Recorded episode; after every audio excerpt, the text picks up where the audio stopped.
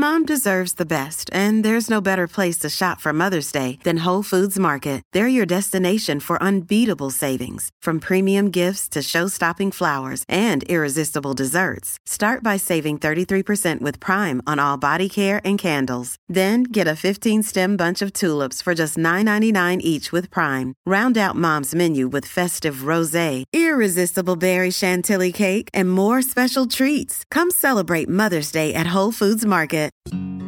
There seems to be something that happens during a, a psychedelic state that involves our sense of self, our beliefs, the way language functions. And so when psychedelics kind of like temporarily like turn all of that off, one's left with this way of experiencing things in a new, fresh manner. They can look at their lives, they can experience their bodies. The experience has like this quality of being new and different. You walk into a room and the things that you see are filtered through what you expect because you've been training your whole life to see things a certain way. I think what psychedelics do is they just flip that right off. And instead of seeing through the filter that you see through all day, every day that you're awake and alert, That was Brian Pilecki and Nathan Gates on Psychologists Off the Clock.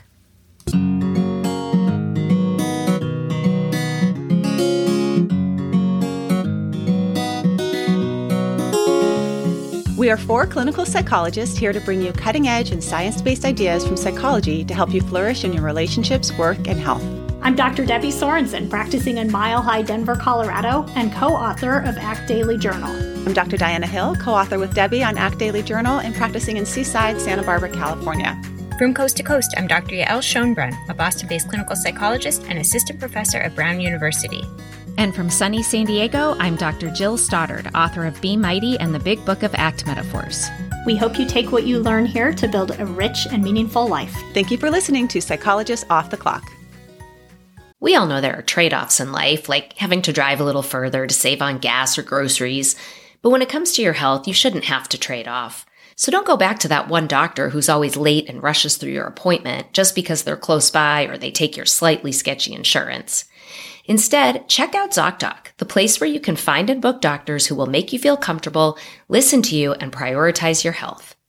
You can search by location, availability, insurance, literally no trade offs here because with ZocDoc, you've got more options than you know. ZocDoc is a free app and website where you can search and compare highly rated in network doctors near you and instantly book appointments with them online. My kid's pediatrician is retiring this summer, so you can bet I will be using ZocDoc to find someone new who we all love and trust. So go to ZocDoc.com slash POTC and download the ZocDoc app for free. Then find and book a top rated doctor today. That's ZocDoc.com slash POTC. ZocDoc.com slash POTC. Our sponsor today is Uplift Desk, creators of office furniture designed to help you work better and live healthier. I love my Uplift standing desk. It's solid and sturdy and allows me to easily transition from sitting to standing while I work with just the push of a button. The ability to switch from sitting to standing throughout the day has been a complete game changer for me. I feel so much better than when I sit all day, and it helps me stay alert when I get tired. In addition to standing desks, Uplift offers ergonomic office seating, storage systems, even walking treadmills for your desk. Everything you need to up your office game. You can get free shipping with no hassles, free 30 day returns and return shipping, and a 15 year warranty. Remember, by supporting our sponsors, you are supporting the podcast. Visit upliftdesk.com slash POTC for 5% off your order. That's U-P-L-I-F-T desk.com slash POTC to get 5% off your entire order. I am here with Katie Rothfelder, who is our dissemination coordinator. And we thought we'd bring her on because we talk a lot about Praxis, how Praxis sponsors this podcast. They offer online continuing education for professionals, everything from DBT to ACT training to compassion focused therapy. And Katie's had some personal experience with Praxis that I think would be helpful for you to all learn about. Yeah, Diana, I started out with Steven Hayes ACT Immersion program, and that was really my first chance to get, you know, really into ACT. And then since then, I've had these kind of on demand course opportunities. The one that really sticks out to me is Lou Lasprugato's Feedback Enhanced ACT course, which was this really beautiful mix of instruction for really difficult ACT concepts and then in depth learning with practice. That grew my muscles as a, a brand new clinician so much. So, if you are interested in taking a praxis course, go ahead and go to our website, offtheclockpsych.com, and we have a discount code for you for some of the live courses. Check them out, Praxis Continuing Education. Hey, everybody. I'm here with Debbie to introduce today's episode with Brian Pilecki and Nathan Gates, where we talked about the use of psychedelics in psychotherapy. And Debbie and I were just chatting a little bit about how much our own perceptions of psychedelics have changed over time. And this is really one of the reasons I was excited to do this episode is you'll hear in the beginning, I ask a question about people having this impression that LSD is going to make you jump out a third story window. And my own history is one of having some of these preconceived notions about psychedelics, what they are and what kind of behaviors they cause. And then I listened, I think it was listening to Dax Shepard's podcast, Armchair Expert. He interviewed Michael Pollan about his book, How to Change Your Mind. And I was so intrigued. And so I, I listened to the audiobook and his book indeed did change my mind and it made me feel so much more open-minded and and this is really one of the reasons that I wanted to get Brian and Nathan on today. And Debbie, I'm curious a little bit about like your evolution of thinking around psychedelics. Yeah, I mean, I love that you're doing this episode. I think it's a great topic for us on the podcast because it's such a hot topic in our field right now. Everything is really changing in this area. And so I heard a lot of stories about Timothy Leary, who was doing a lot of this sort of over the top, you know, psychedelic research at Harvard back in the 60s. And I was in the psychology department at Harvard for grad school decades later, of course, but I heard some stories and he was so fringe and so kind of out there that the stories I heard were not good ones. And mm-hmm. I think I have had some assumptions all along about that that it was dangerous and you know that it wasn't really very credible scientifically. And i even remember hearing quite a while ago about people considering using mdma for couples to work on their issues and just thinking to myself like oh that just seems like cheating right? Like people need to do the work on the relationship. They need to work on all their issues and their communication and even now, I think there's a little part of me that's like, it feels like kind of a fast track to getting some results when, when you talk about like letting go of ego and that kind of thing. But I think over time, the evidence is really good. It mm-hmm. helps a lot of people. Well, and maybe it's not so much that it's a way to not do the work, but it's something that actually facilitates doing the work. That's right. Yeah, it seems like it can be really helpful in the the ego attachment or however you want to call it, the conceptualized self, the ego attachment is very hard to move out of on your mm-hmm. own. You know, you can mm-hmm. work for a long time and it's just it's very difficult and I think having an experience like this can sort of jumpstart it for people. And it's really fascinating to me how so suddenly the field has changed and people are starting to acknowledge more and more this very balanced perspective around it, right? That it's, you know, it has to be done yeah. in a particular way, but that it does have therapeutic use that really helps a lot of people. Right. And I'm just so glad that this information is getting out into the mainstream. I mean, again, looking back at my own kind of learning history, I only knew a very small number of people who had ever experimented with these kinds of substances. And more of the stories I had heard were about bad trips and, you know, things that were scary and not necessarily positive. And, you know, it was just something I never had any desire to do. It felt so scary to me. And then, you know, when you learn about the importance of set and setting, that, well, you can't go into a trip afraid it's going to be a bad trip because then it'll cause you to have a bad trip. And it just felt so intimidating.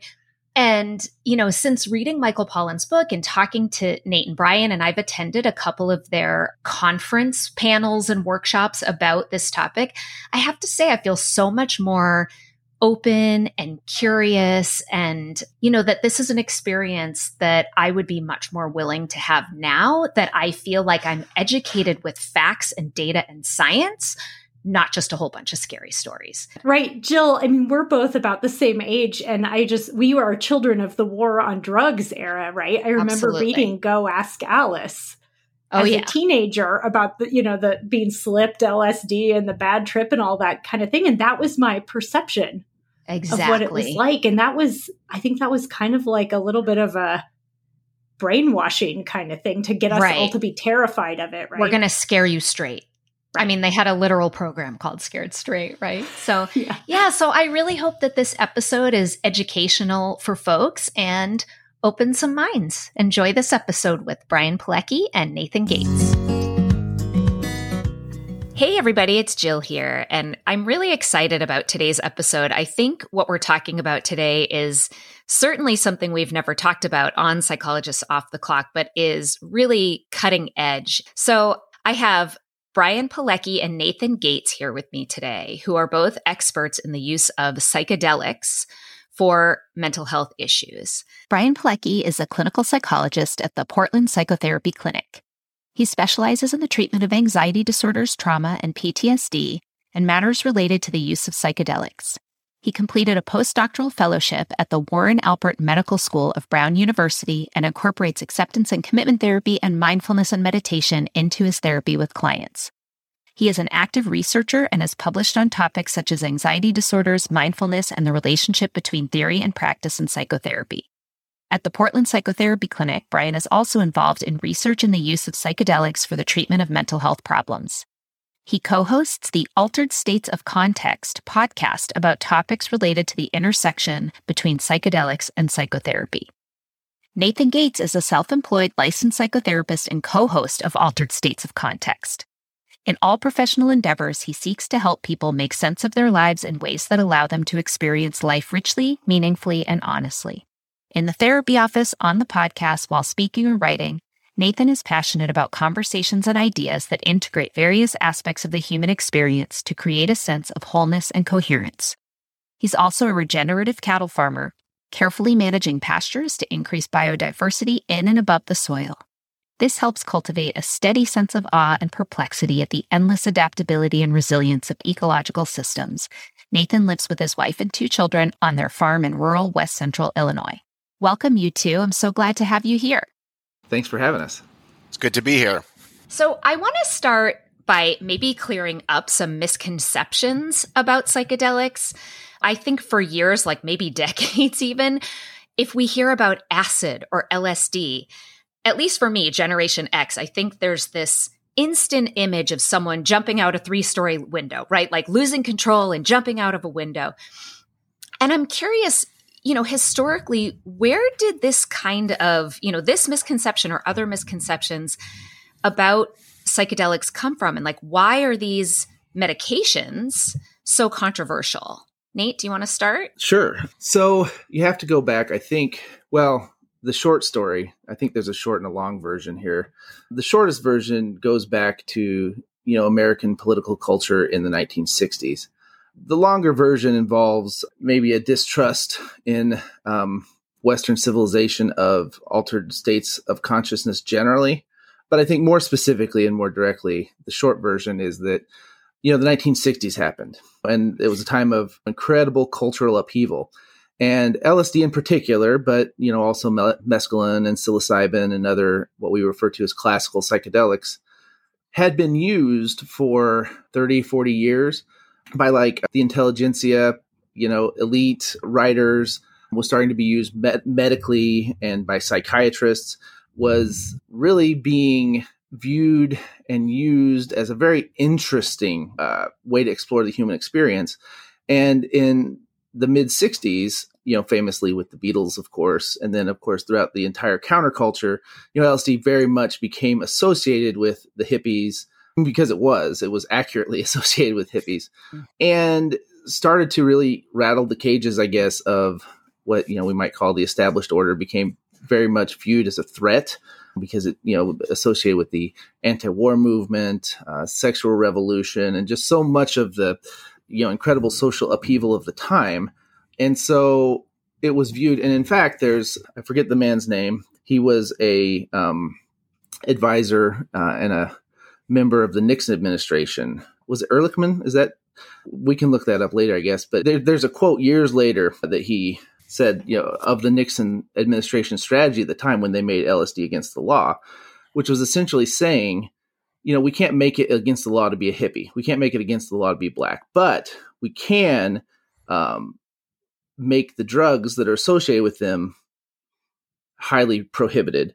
And then we can use that prohibition to disrupt those communities, arrest people, and essentially, you know, practice repression. I'm paraphrasing, of course, but that's pretty much what his mm-hmm. quote said. And he, you know, and he said, you know, did we know we were lying about the drugs? Of course we knew that, but that wasn't the point. The point was social control. So it's a very explicit statement of we are going to use this drug war to try to control dissidents. You know, it's a very direct statement of that from the very top.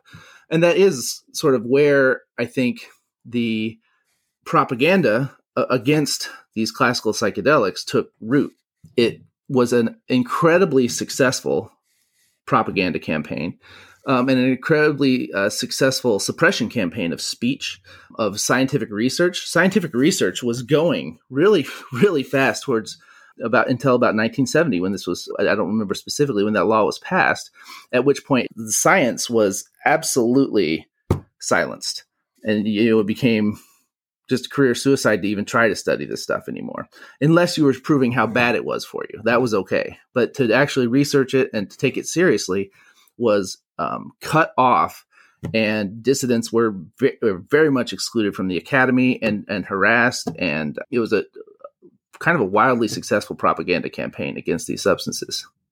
And up until that point, so if I'm understanding correctly, essentially conservative politicians were probably threatened by the use of these drugs by certain communities and making the use of these drugs against the law essentially controls the people that are using those. But up until that point, the research that did exist had impressive results. I mean, you know, this is something I don't know well, but I'd like to hear from you guys. You know, it's my understanding that the outcomes for drug and alcohol addiction, the use of LSD specifically, I think, or maybe it's psilocybin, but the use of psychedelics for drug and alcohol addiction had far better results than anything that we use today for substance use conditions. Is that is that right, Brian? Yeah, the early body of research was substantial. Uh, there was an estimate of over a thousand papers published on psychedelic assisted therapy. Uh, there were major conferences. I think it's something like around 40,000 patients were treated with LSD psychotherapy for substance abuse. So this wasn't just a couple of studies. This was a significant body of research that, as Nate mentioned, was gaining momentum. And you know these early studies we can look back and and see that they weren't as methodologically rigorous as our current research so it's hard to draw conclusions but certainly they were pointing to the potential of using psychedelics in conjunction with therapy for treating a variety of mental health issues Mm-hmm. So, so let's talk a little bit about that. But I'm realizing before we do that, we should probably define what a psychedelic is. So, maybe if you want to define that term and then tell us which drugs fall under that label of psychedelic. Psychedelic is a term that was coined, I think, in the 50s by a conversation between Humphrey Osmond and Aldous Huxley and the name of the word it means literally mind manifesting. So mind manifesting meaning making sort of the internal visible. And there's like the classical psychedelics which are ones that tend to behave at least similarly. And in that category you have lsd uh, psilocybin mescaline are, are the main ones. And then you know there's dmt which is a psychedelic that operates a little differently. It's a short term trip, very intense but short term. Ayahuasca would fit, I think, in the classical psychedelic rubric. And then you have what some people call an empathogen or an entactogen, which is MDMA, which is often put under psychedelics. It's included in psychedelic assisted psychotherapy, but there's real differences, I think, between the way that ecstasy operates and the classical psychedelics. When we, so when you talk about the classical psychedelics, you know, you're talking about basically LSD, psilocybin, mescaline, ayahuasca, and they kind of have a characteristic trip that often includes mystical experiences. That's sort of a very common core of that experience. And for anyone who doesn't know, psilocybin is also known as magic mushrooms or mushrooms, and mm-hmm. MDMA is ecstasy or Molly. So there's a lot of different names for these substances, I probably don't know the names of any of the rest of them. but as far as some of the more the more well-known ones. And so historically evidence was accumulating for their success. We talked a little bit about how this got derailed in the 60s. Any thoughts on what has led to this more recent uptick in psychedelics being studied again for therapeutic processes, Brian? That's a great question. I think you know history will be written about that, but uh, a couple things that come to mind. One is the dogged perseverance of people who are passionate about the use of psychedelics. Namely, I'm thinking of Rick Doblin and, and his work at MAPS. You know, Rick basically studied government and studied the FDA in order to be able to figure out how to get permission to study MDMA again. So, you know, his organization formed in, I think, 84 or 85 had been working tirelessly to continue this research.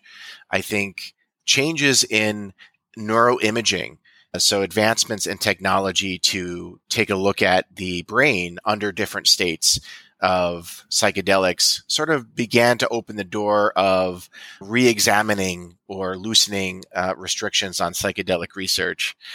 And I would say, you know, some of the early studies were uh, very convincing. Like the early data is very promising in our more recent psychedelic renaissance.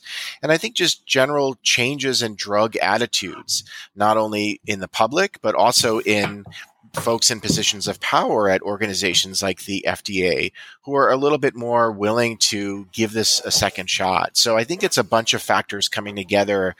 And, and you know, the, the popular media, Michael Pollan's book, How to Change Your Mind, you know, it's it's a kind of a hot topic right now. It's in mainstream media, it's on TV, it's in you know Netflix. So people are being exposed to it more often now, and all of this is contributing to what's being called the psychedelic renaissance. Yeah, how to change your mind is exactly how I got um, interested in this. You know, this was an area I really knew next to nothing about, and I'm not sure what even made me pick up the book. Um, but I, I listened to the audiobook and just found it fascinating and compelling. And it's a book, you know, he's a journalist. And so I think he does a good job of presenting all of the angles in a fairly non biased way. Um, so we'll link to that book in our show notes if anybody wants to check that out How to Change Your Mind by Michael Pollan. Nate, did you want to add something? Well, I think that just as a, you know an adjunct to what Brian was saying, I think a, a huge part is that there are a lot of um, people who were coming of age in the 1960s who sort of were involved, who kind of had to see the the research stopped, who saw that cultural moment kind of shut everything down. But those people then went on to have careers and become embedded in institutions that that wasn't the case in 1960. You didn't have higher ups embedded in certain institutions who were sympathetic and, you know, I think now there are a lot of people who are, you know, running laboratories and in positions of power who had some experience of the power of psychedelics and are pretty sympathetic and so could kind of greenlight things when you know in 1960 i think the powers that be were very universally like well we need to shut this down. This is dangerous. Mm-hmm. and so now there's a lot of people in those kind of positions can be like well actually let's let, let's let's look into this a little bit yeah. Uh, so you just said, you know, these things are dangerous. That's a question I had too is, you know, what do we know about how safe these substances are? It's a great question. I think psychedelics tend to either be demonized or idealized. They're either the most dangerous thing that that we're going to make you go crazy, kind of as you alluded to, all these myths, or they're the cure all. They're going to make all my depression go away. They're going to solve all my problems. And I think what's missing is a more accurate understanding of what the risks and benefits are. So, you know, for the classical psychedelics, and it differs by different substances, but they're mostly physiologically safe. There's, there's, for example, psilocybin is rated in, in several studies as one of the safest compounds. It doesn't have any cardiovascular risks and so on. You know, MDMA has some cardiovascular risk because it's an amphetamine-like substance, and and so there are some physical uh, potential dangers, right, uh, associated. I think the, the biggest risk is a psychological risk, and mostly that occurs when they're taken in an uncontrolled set or setting, meaning that a person takes them, doesn't really know what they're getting into, doesn't know what to expect, doesn't realize that psychedelics can really make us confront, or I should say, help us confront things we've been avoiding, difficult, painful emotions, problems in our lives. And when that's done in a therapeutic container, like the way it's done in the trials, you know, we can help a person navigate those challenges. But if you're not expecting those challenges to come up and you're just expecting, you know, this, this positive, blissful experience, you're going to react with more distress. And that it can be, harmful and and I think part of what psychedelics are helpful with is shaking things up they can really help us get unstuck and see things from a different perspective. And it's sort of like be careful what you wish for. The new perspective that you get might be overwhelming. It might be mm-hmm. hard to go back to your regular life or your relationships or your job when you're seeing things in a, a very different way. And again, if that's handled with caution and care and sensitivity, then that could be navigated more successfully. But if a person isn't prepared for that, they're they're more likely to really be harmed by that. Is Diana, and if you're a healthcare worker or a mental health therapist, you may find that some of your clients are caught in a tug of war with food and weight. They battle their body image and eating and are entangled in preoccupation about weight or feeling stuck in cycles of rigid dieting, overeating, shame, or hopelessness. I'm going to be offering a live online webinar with PESI Continuing Education on using ACT for eating and body image concerns. And then I hope you'll join me on Friday, December 3rd, 2021 from 9 9 a.m. to 5 p.m. Central Standard Time. You can learn more through my events page at drdianahill.com. Hope to see you there. So you mentioned set and setting and those are two words you always hear when you, you know, start learning about psychedelics. So can you define set and setting and talk about how that's important to a psychedelic experience? Yes. So that's a really important question. The term set and setting was coined by Timothy Leary, you know, back in the in the 60s during this sort of wave of interest when when Timothy Leary, you know, there's the, the very huge stories there. That's that that's a whole can of worms. But essentially it's like um, you know, he's one of the the main reasons that this spilled out of the academy and into the culture at large. But he coined this term set and setting and it stuck. And it stuck because it's incredibly useful. The way I think of set and setting is essentially as a contextualist, as an ACT therapist, it's context. Set and setting is context. That's what that means. It means the context both of your internal sort of mindset coming in to the experience. Uh, you're the sum total of your expectations, your experiences, you know, what you are afraid is going to happen, what you hope might happen. So your mindset going in, um, and the setting that you're in. You know, so so the internal and external context, and the external context being the type of uh, environment you're in. You know, you're outside under the stars by a campfire. Are you inside in a nice dimly lit room? Are you at a party? Are you at a concert? Are you with people who are friendly? Or are you people who seem to not know what's going on or loud and drunk? All these things make a tremendous difference. Um, in what kind of experience you end up having. And so controlling to the degree that you can control the environment that you're going to be in. And and to a lesser extent the the I, th- I, think you can have less control over your mindset. You have somewhat but you can really tightly control the environment you're going to be in. And then somewhat what you expect and and how you approach the experience is tremendously important. So as contextualists you know if you're if you're a contextual therapist at all this really should ring a bell and just be like oh yeah of course that's that's that's really important Right.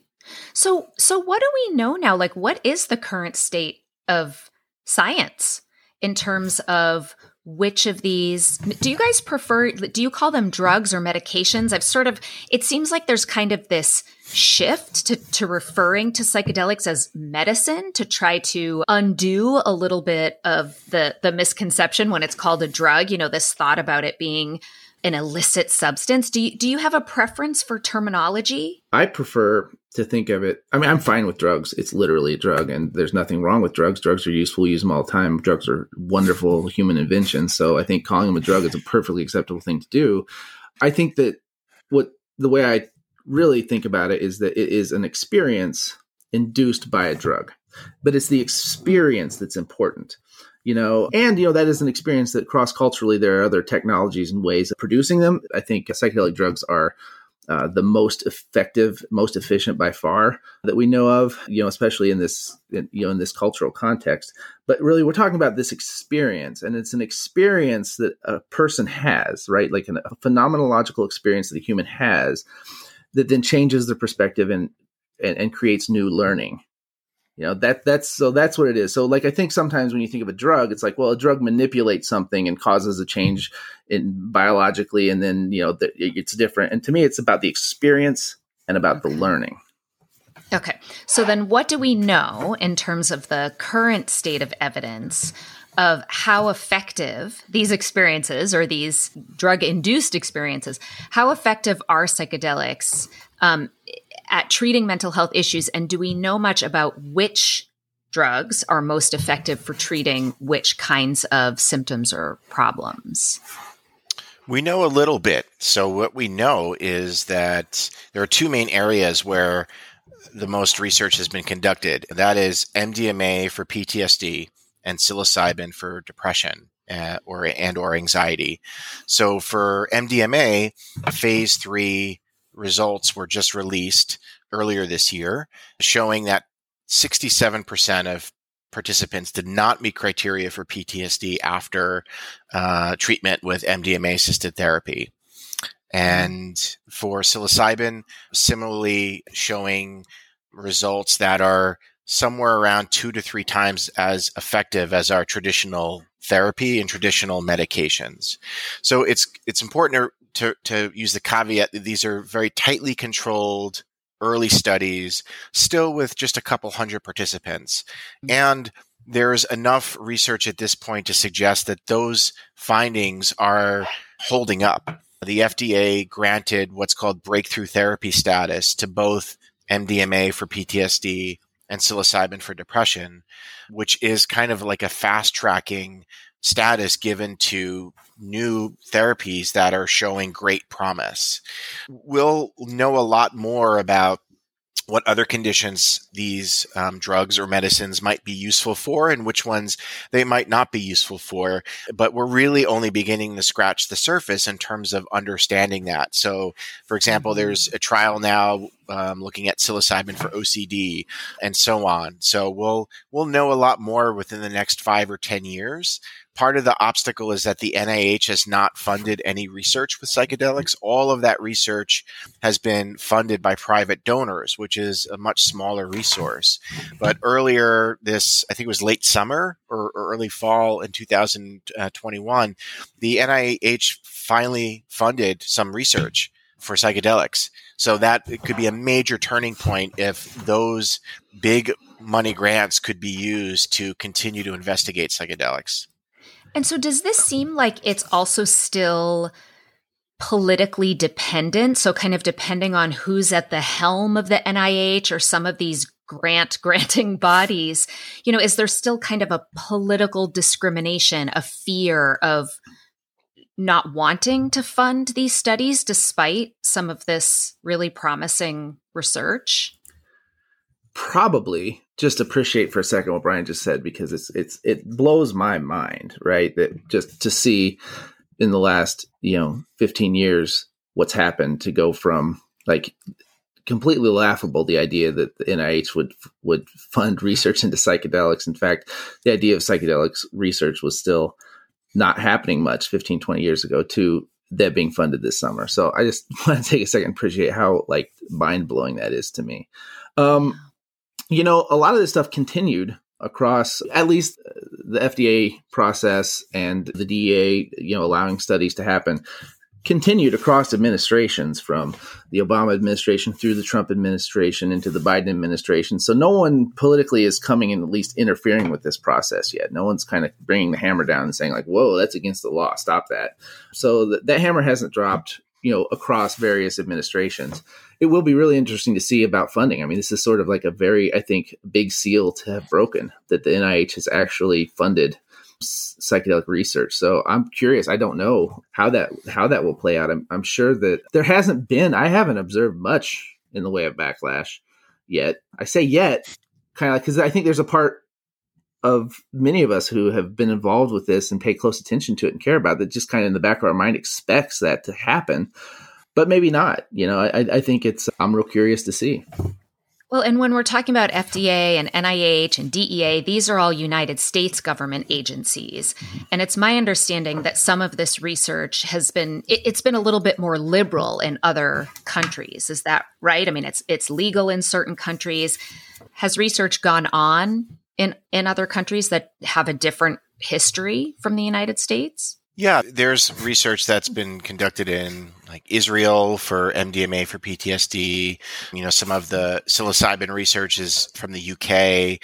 You know, Portugal has very liberal drug policy and harm reduction stances there. And so, you know, I think a lot of, you know, a lot of the sort of West, what we would consider Western countries are more similar to the US, where it's only been recent that they've been opening up to this kind of research too the U.S. drug war um, has been very successfully inflicted on the rest of the world. You know, the, it's a it's an mm-hmm. innovation of the U.S. our political system, the, the, idea of the drug war, and and we kind of very effectively enforce it on the rest of the world. Mm-hmm. And so research stopped everywhere. It was stopped using diplomatic tools, using you know the United States right. tools of state and manipulation. You know, like effectively impose the drug war on the rest of the world. So we had really promising results way back when, though those studies weren't as rigorously controlled as studies we do now. We saw the research into these drugs suppressed over the last several decades. The research has reemerged in more rigorously controlled studies. Those are still relatively new, so I imagine we don't have much longitudinal data yet. So this question might also be premature. But what do we know about the mechanism of action? Like, so for listeners who have never done a psychedelic or all they have or the LSD makes people jump out of windows, you know, kind of preconception about them, what exactly do we think is happening for MDMA to result in 67% of people no longer having a PTSD diagnosis or psilocybin helping someone no longer feel depressed? Do, can we answer that question yet? I would say no, hmm. we don't. We can't yet. There are some early contenders and some some early evidence, but all of pretty much all of the early, these initial trials that we're talking about have just studied outcome. Right? They haven't investigated mechanisms of change.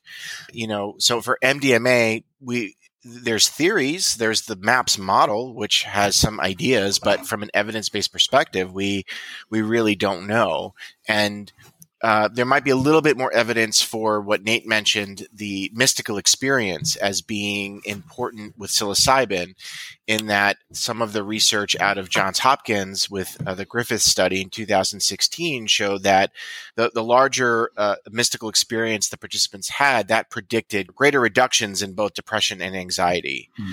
But I think there's a lot of different possibilities other than that that could explain why psychedelics are beneficial. And so when you say mystical experience, can you define what that is? It includes a number of personal uh, experiences, you know, such as ineffability. It's very hard to describe uh, a sense of oneness, uh, a sense of wonder and openness. There's a there. I mean, there's a scale. There's, and I'm not remembering a lot of the aspects off the top of my head here, but the, you know, there are characteristics that revolve around sort of a boundary disillusion between self and other, kind of a, a sense of universal one, oneness and just really hard to describe. So it's getting around mm-hmm. somehow our language faculty because you know it's it's yeah. extremely people always or very often I should say have a hard time putting that that to words, and it, it mirrors and it's it's very similar to, in fact, it's indistinguishable from a mystical experience that isn't derived from psychedelics. So if you have a mystical experience that's derived some somewhere else, it's it's you can't distinguish it, at least mm. from the outside. There's not a way that you know empirically it can be distinguished from one that's induced by psychedelics. And to offer I guess my speculation on your last question, you know, regarding mechanism, because there's, you know, different thoughts about that. You know, maybe, you know, looking into the brain and neurologically, you know, whether that's the mechanism. I tend to, I think because I'm a therapist and I'm a contextualist, you know, I tend to, you know, think in terms of that. And like I said earlier, what we're talking about is an experience that induces new learning. And so I think it's it's because we learn, right? Like that's the mechanism of action is that it helps us learn. And it helps us learn by helping us to take different perspectives, by, you know, seeing our life more flexibly, by relating to our thoughts differently, by becoming more in contact with the present moment, by not being so imprisoned by language. And I don't know if this is sounding familiar at all, but for any act therapist, I think this would sound extremely familiar. I think that the the mechanisms of change in a psychedelic experience overlap extremely neatly and so that's why, whether there's not um, necessarily empirical support, well, there is some empirical support for the ACT model. And I think that this overlays really, really beautifully. You know, people come out of that experience often describing a sense of, of universal love and, and having a better sense of what's important to them you know their values so I, I, think that the overlap is incredible and that that's my personal informed speculation i guess as to what the mechanism might be well, it's a hypothesis that, you know, it's an empirical question that hopefully people will be testing over the, the upcoming years. I've also heard this might have been a Michael Pollan's book that there's some hypothesis around almost like dissolution of ego, which maybe is kind of similar in act to self as context versus self as content. Can you say something about that? Yeah. So this is more for the classical psychedelics than MDMA. We don't see the ego dissolution phenomena as much with MDMA, but there it's like stepping outside of the ego, you know, to use that language, or stepping outside of the conceptualized self and seeing being able to see that for what it is first of all but then also have these experiences of freshness and if you think about like a someone who's depressed and they're you know a person who's like severely depressed is very stuck in the same mind loops right? They're in the same beliefs the same patterns. So if we can sort of give them this experience maybe it's the turning off of all of that top down stuff that then allows them to have a couple of hours where they're outside of that and that mm-hmm. that learning as nate mentioned can then generalize to when they're not in a psychedelic state. Right so to clarify for for some of our listeners, we talk about ACT on this podcast all the time, but we haven't talked a lot about conceptualized self or the role of language. So really simply, and, and you guys add to this if you feel like I'm missing anything, but when we talk about language being problematic, what we're talking about is our tendency to rely on rules and judgments and assumptions and predictions rather than relying on our in the moment actual experience and how that can be problematic in terms of engaging in values driven behavior. And for conceptualized self, it's sort of a fancy word. Really simply put, is basically the story that you tell yourself about yourself. So anytime you're starting a sentence with I am, you're tip or I am not, um, you know, you're typically getting into conceptualized self. And this can be problematic if those stories are driving your behavior and that behavior is not values consistent. Yes, that's a perfect lead in too to what I, was about to say, which is essentially, you know, we have that conceptualized self, the story we tell ourselves about ourselves, how we view ourselves, you know, that's with us from the moment we start learning anything. You know, we start to learn about who we are and define who we are in the world. And our language does the same thing. Like we, we develop these asso- patterns of associations, you know, of, you know, this is related to that and that is related to this. And I relate to these things in this certain way. And so we have our entire learning history of all those patterns of experiences. And that shapes how we experience every moment of every day as humans. You know, you walk into a room and the things that you see are filtered through what you expect because you've been training your whole life to see things a certain way. And I think what psychedelics do is they just flip that right off. Just flips it off. Mm-hmm. Your learning conditioning is you know that that's just off. And instead of seeing through the filter that you see through all day every day that you're awake and alert, that's not there anymore.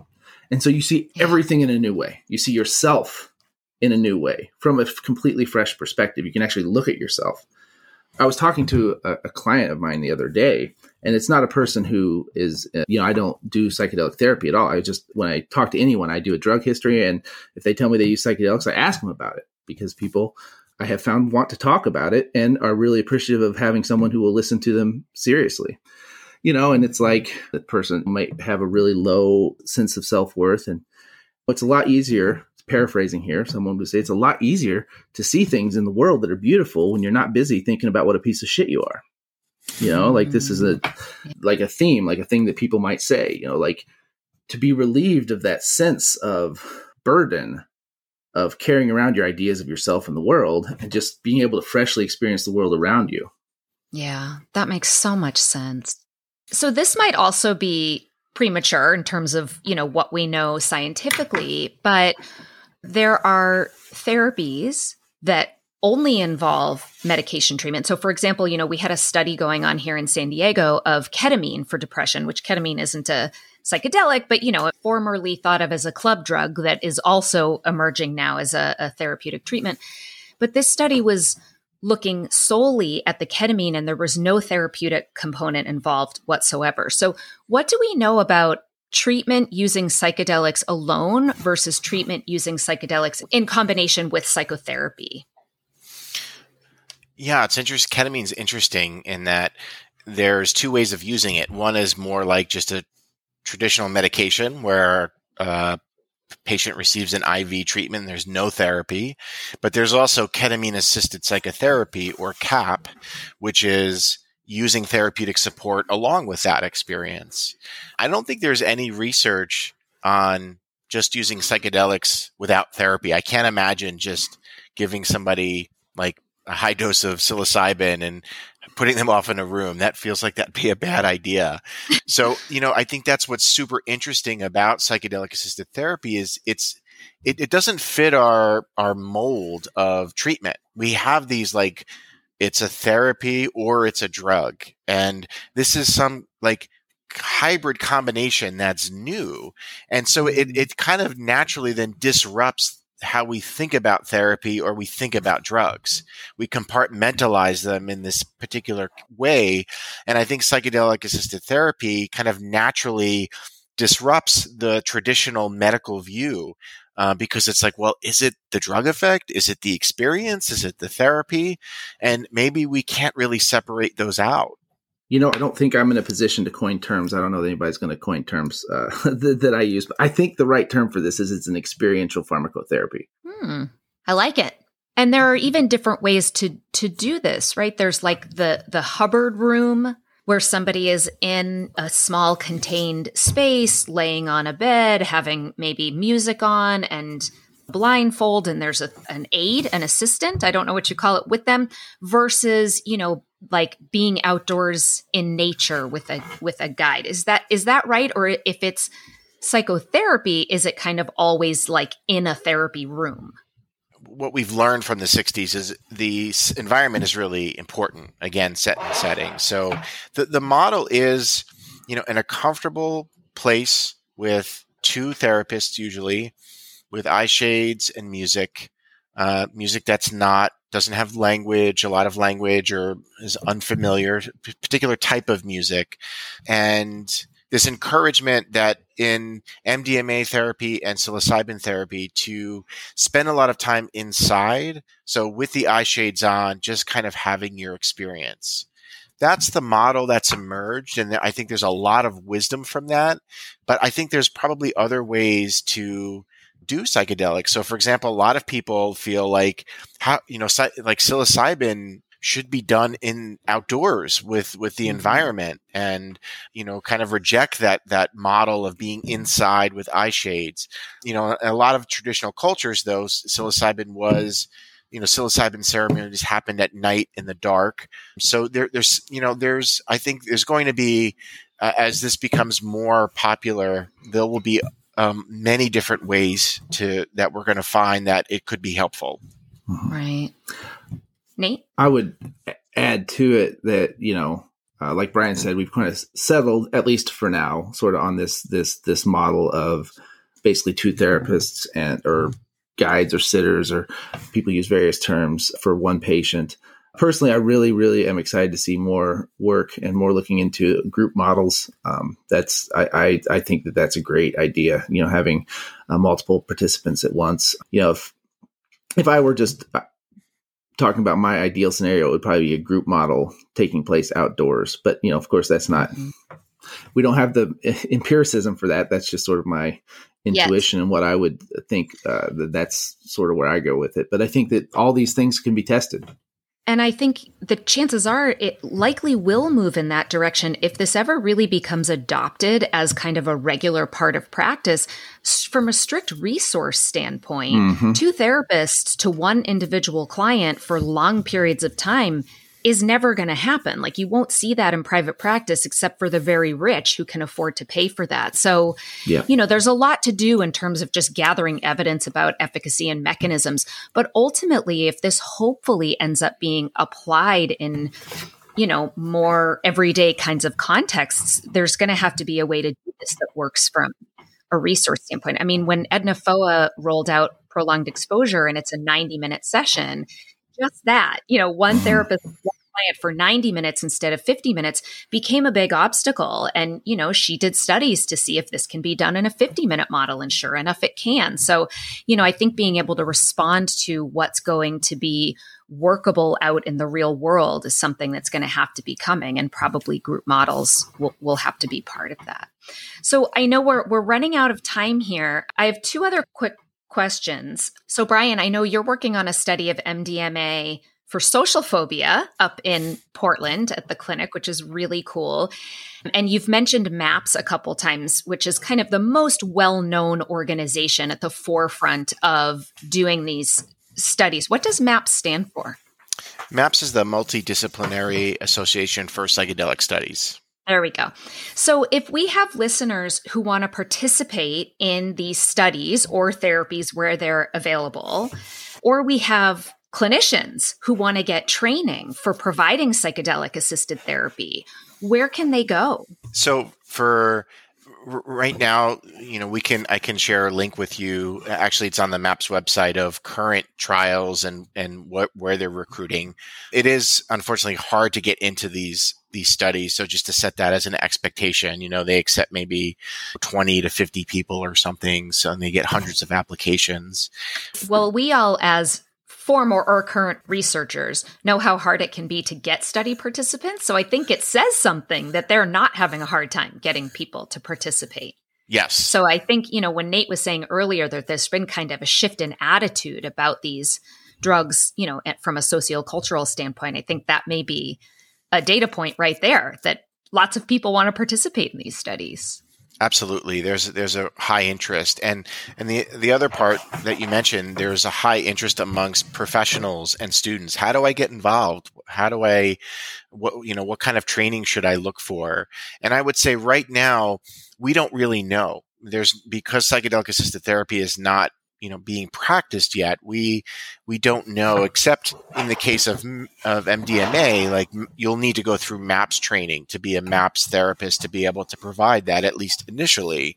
But there's a lot of training programs out there more and more every month that are offering CEs or certificates in this area. So you can you know, there, there are definitely places to get more information.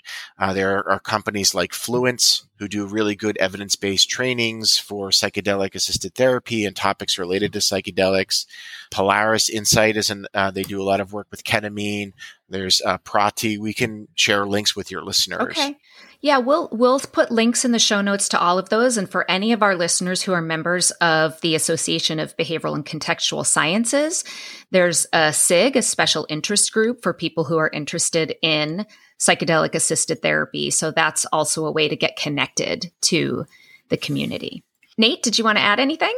Well, shameless self promotion. You can also listen to Altered States of Context, which is a podcast Brian and I do about this very topic. So we cover a lot, a lot of what we talked about today in much more depth because we have you know time to talk about nothing but that. I also, if it's okay, there's one other aspect we didn't cover today that I would like to throw in, if it's all right. Please do. We, we touched on the drug war a little bit, but I wanted to touch on that a little more because it's really important in the context of this conversation.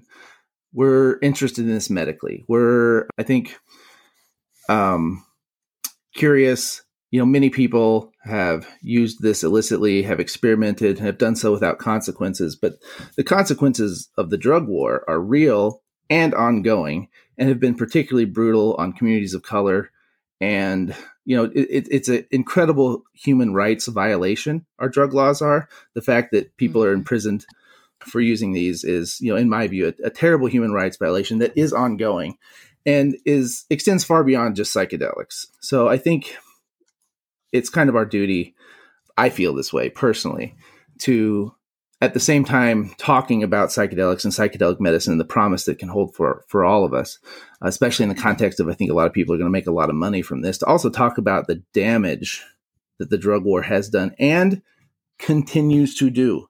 I think you could almost feel like it's over sometimes if you listen to a lot of these conversations. You could you could almost assume that the drug war was a thing of the past. It's not happening, but it is happening and people are still going to jail for this. Communities are still being disrupted by our oppressive laws. And so I think we all have a duty to talk about that and to be aware of that in this context. So thanks. Yeah, I think it would be I think we could do another whole entire podcast episode yes.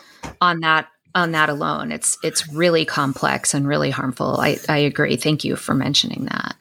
Well, you guys, this has been so interesting. I find this really fascinating and so incredibly exciting to see, you know, how much is on the horizon and how cool for you guys to be part of something that's like so cutting edge and there's still so much to learn. So thank you so much for sharing this with us today. It was it was wonderful to have you here. Thanks for having us.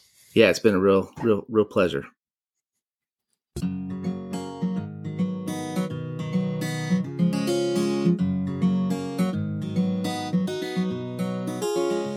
Thank you for listening to Psychologists Off the Clock. If you enjoy our podcast, you can help us out by leaving a review or contributing on Patreon. You can find us wherever you get your podcasts, and you can connect with us on Facebook, Twitter, and Instagram. We'd like to thank our strategic consultant, Michael Harold, our dissemination coordinator, Katie Rothfelder, and our editorial coordinator, Melissa Miller. This podcast is for informational and entertainment purposes only and is not meant to be a substitute for mental health treatment. If you're having a mental health emergency, dial 911. If you're looking for mental health treatment, please visit the resources page of our website, offtheclockpsych.com.